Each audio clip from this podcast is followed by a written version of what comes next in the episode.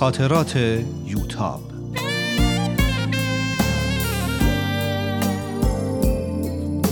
اثری از روحیه فنایان.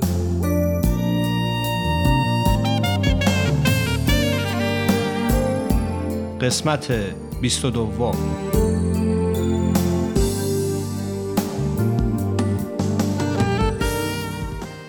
دیدن اونا بعد از دو ماه دوری و ناامیدی چقدر شیرین و لذت بخش بود. احساس می کردم خدا دوباره اونا رو به من برگردونده. یک ماه بعد دادگاه من تشکیل شد. با توجه به اینکه مدت‌ها بود به علت بیماریم در جریان فعالیت‌های حق تحصیلی نبودم و شاید به علت بیماریم منو به پنج سال حبس تعلیقی محکوم کردن. با این حال گفتن که باید دو نفر که کارمند دولت باشن تعهد بدن تا هر وقت که احضارم کنن حاضر بشم. پسرخاله و یکی از شوهر خواهرای ساسان ضمانت منو کردن. با وجود مشکلاتی که ممکنه برای خودشون پیش بیاد، واقعا محبت کردن.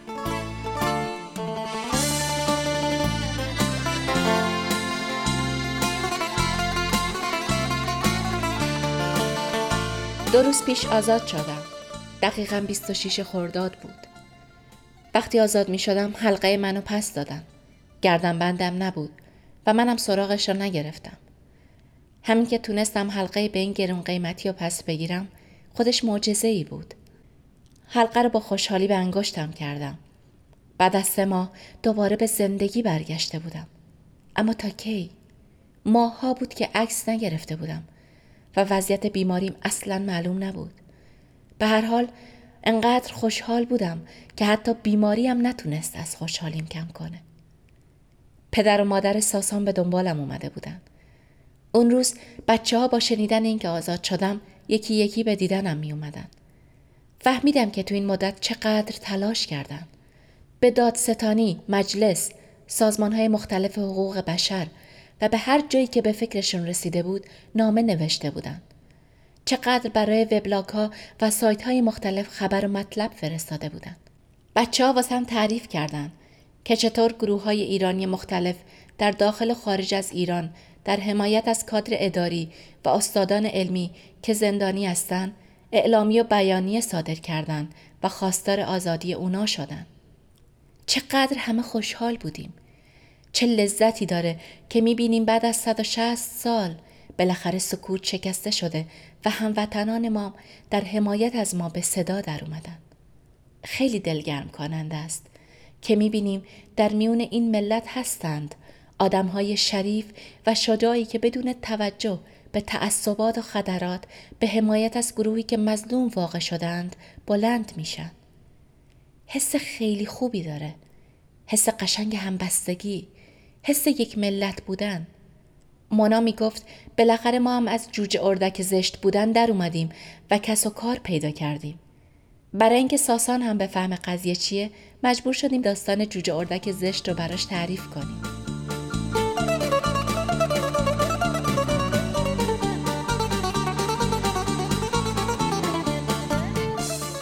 ساعت نزدیک یکی بعد از ظهر بود که مهمونا رفتن و ساسان هم بلند شد که بره.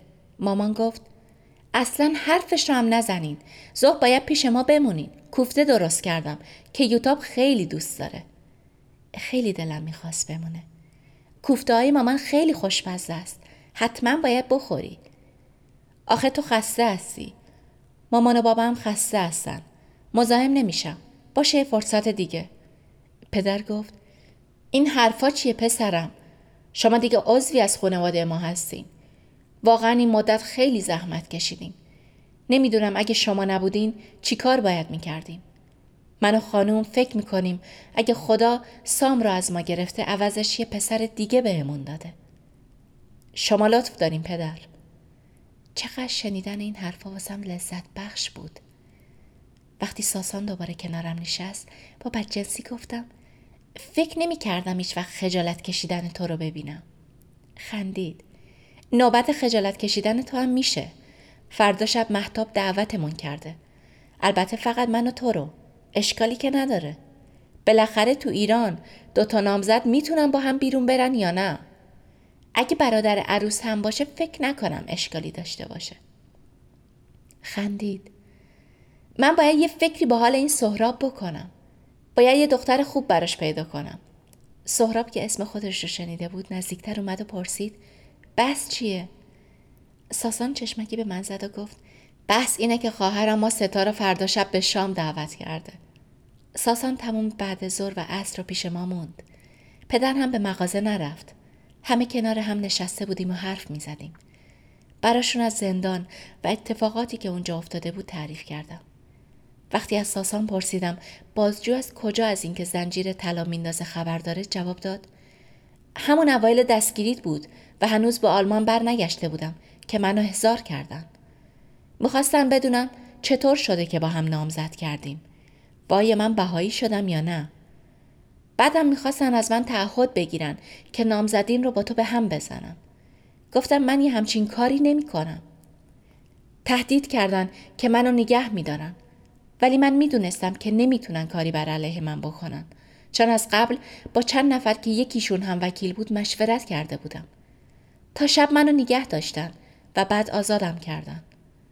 با تعجب پرسیدم به همین راحتی؟ دیگه احضارت نکردن؟ به همین راحتی راحتی هم که نبود. میدونی که حاج آقا دوست آشنا زیاد داره. پس به پدرت گفتی که احضار شدی؟ علیرضا بهش گفت. با علیرضا رفته بودیم. البته بهش اجازه ندادن داخل ساختمون بشه و مجبور شد همون بیرون منتظر بمونه. وقتی دیده بود داره شب میشه و من هنوز نیومدم، به حاج آقا خبر داده بود. حاج آقا هم چند تا تلفن اینور و اونور کرده بود.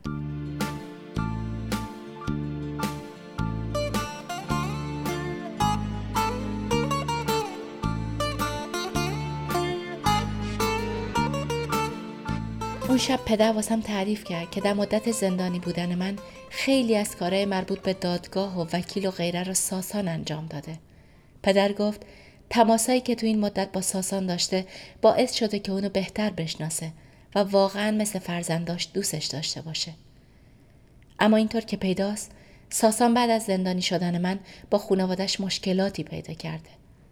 ظاهراً اونا تازه فهمیدن که بهایی بودن تو ایران میتونه تا چه حد خطرناک باشه. خواستن ساسان رو از این ازدواج منصرف کنن، اما ساسان زیر بار نرفته. حتی خواستن اونو راضی کنن که به آلمان برگرده.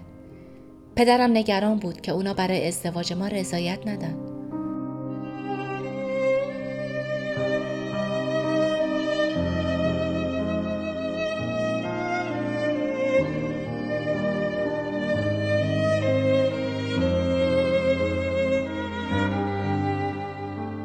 دیروز صبح اول وقت طبق قرار قبلی که داشتیم ساسان به دنبالم اومد تا برای انجام آزمایشات به بیمارستان بریم.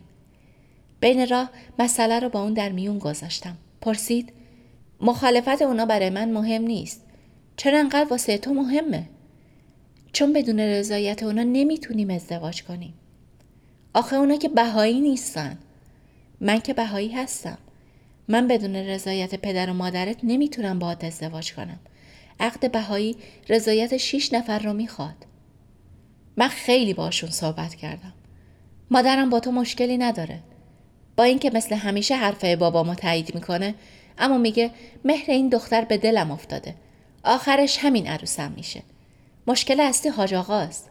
از اولش هم که خواستگاری اومدن فکرش این بود که تو رو مسلمون میکنه. اما حاج آقا که میگفت جوونا خودشون میدونن. ما کاری نیستیم. تو پدر منو نمیشناسی، اما من میشناسم. اینجور حرف زدن رو به حساب سیاست مداریش میذاره. من واقعا نمیدونم چی کار باید بکنیم.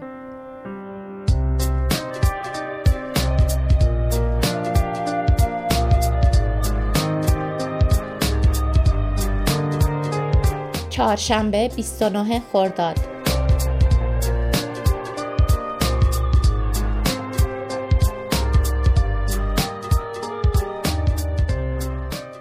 امشب خونه مهتاب و شوهرش محمد دعوت بودیم.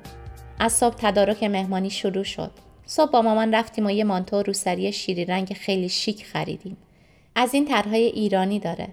همین که دیدم خیلی خوشم اومد. یه کمی گرون بود، اما وقتی پوشیدم و مامان دید بلافاصله کیفش رو در آورد و اونو خرید. میگفت لاغریم رو میپوشونه. بعد از ظهر هم عمه میترا واسم از آرایشگاه وقت گرفته بود. همون روز اول که آزاد شده بودم میخواست منو به آرایشگاه بفرسته. اما فرصت نشد تا دیروز بعد از ظهر.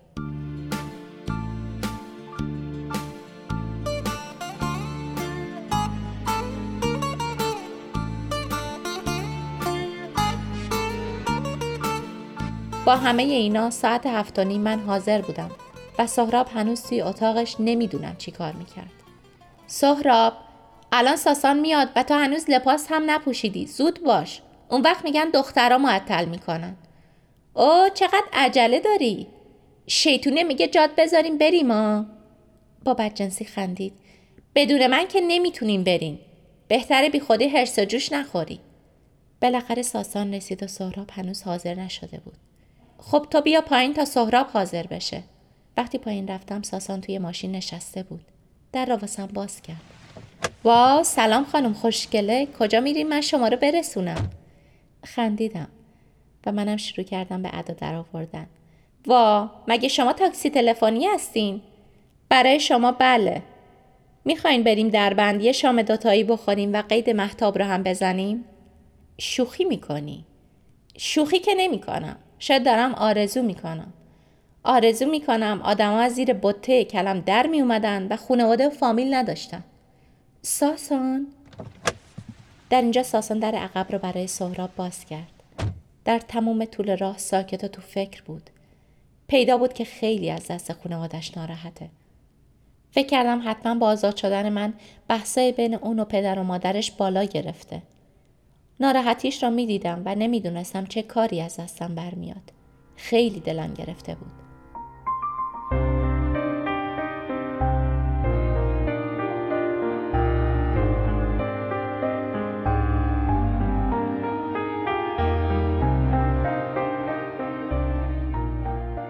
وقتی رسیدیم مهتاب در حالی که قربون صدقمون می رفت با یه منقل اسفند به استقبالمون اومد.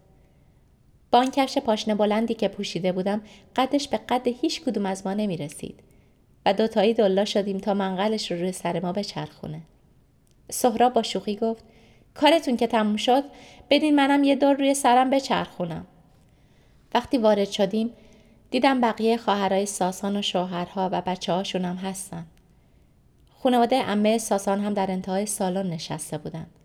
وقتی به اونا رسیدیم ساسان گفت آقای جعفری، عمه جان، سمیه خانم. معرفی میکنم. خانم مهندس یوتاب خسروی. نامزدم.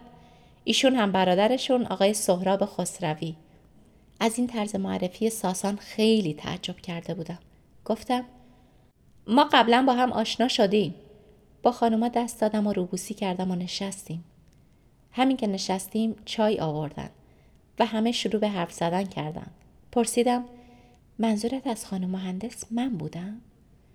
لازمه بعضی از اینا رو سر جاشون بشونم. یه حرفایی زدن که جواب اونام به موقع خودش. خیلی نگران شدم. این حرفا رو ول کن باشه، به خاطر من. تو خوبتر از اونی که خودت رو آلوده یه همچین صحبتایی بکنی. چیزی نگفت و منو همینطور در نگرانی گذاشت. وقتی مهتاب اومد که استکانای خالی رو برداره ساسان پرسید حاج آقا حاج خانم کجان؟ حاج آقا که از صبح رفته تبریز. البته امشب بر میگرده. اما خب دیگه خسته بود. حاج خانمم که حالش خوب نبود. نمیتونست بیاد. با ناراحتی فکر کردم حاج خانم و حاج آقا بهونه آوردن و نخواستم با من روبرو بشن.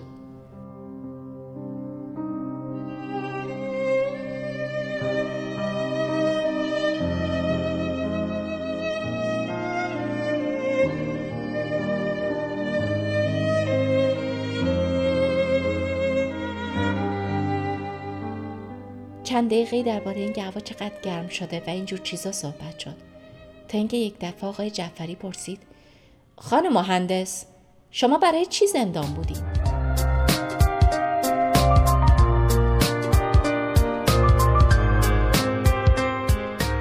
یه لحظه خشکم زد. از همه بیشتر از واکنش ساسان میترسیدم. سعی کردم هیجانم رو پنهان کنم.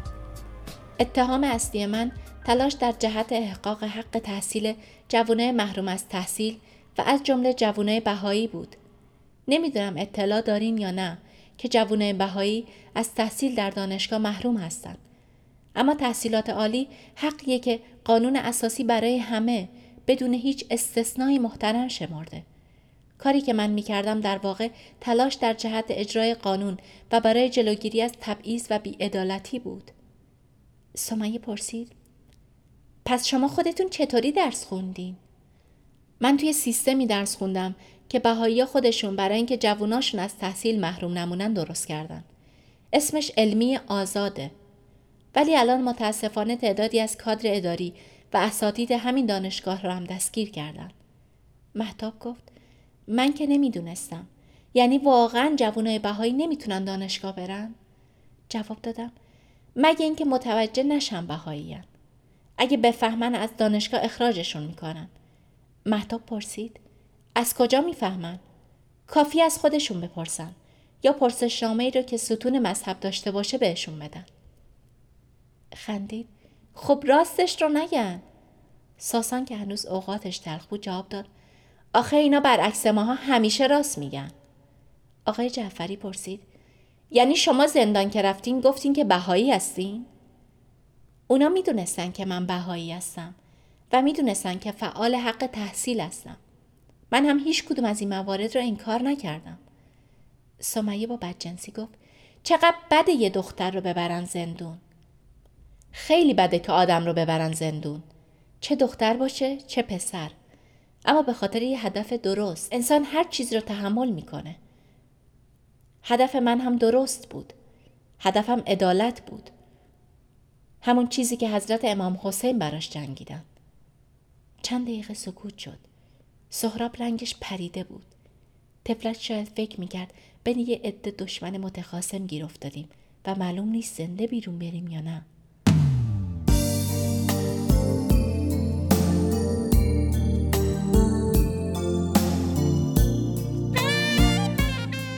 با یوتاب در قسمت بعد همراه باشید.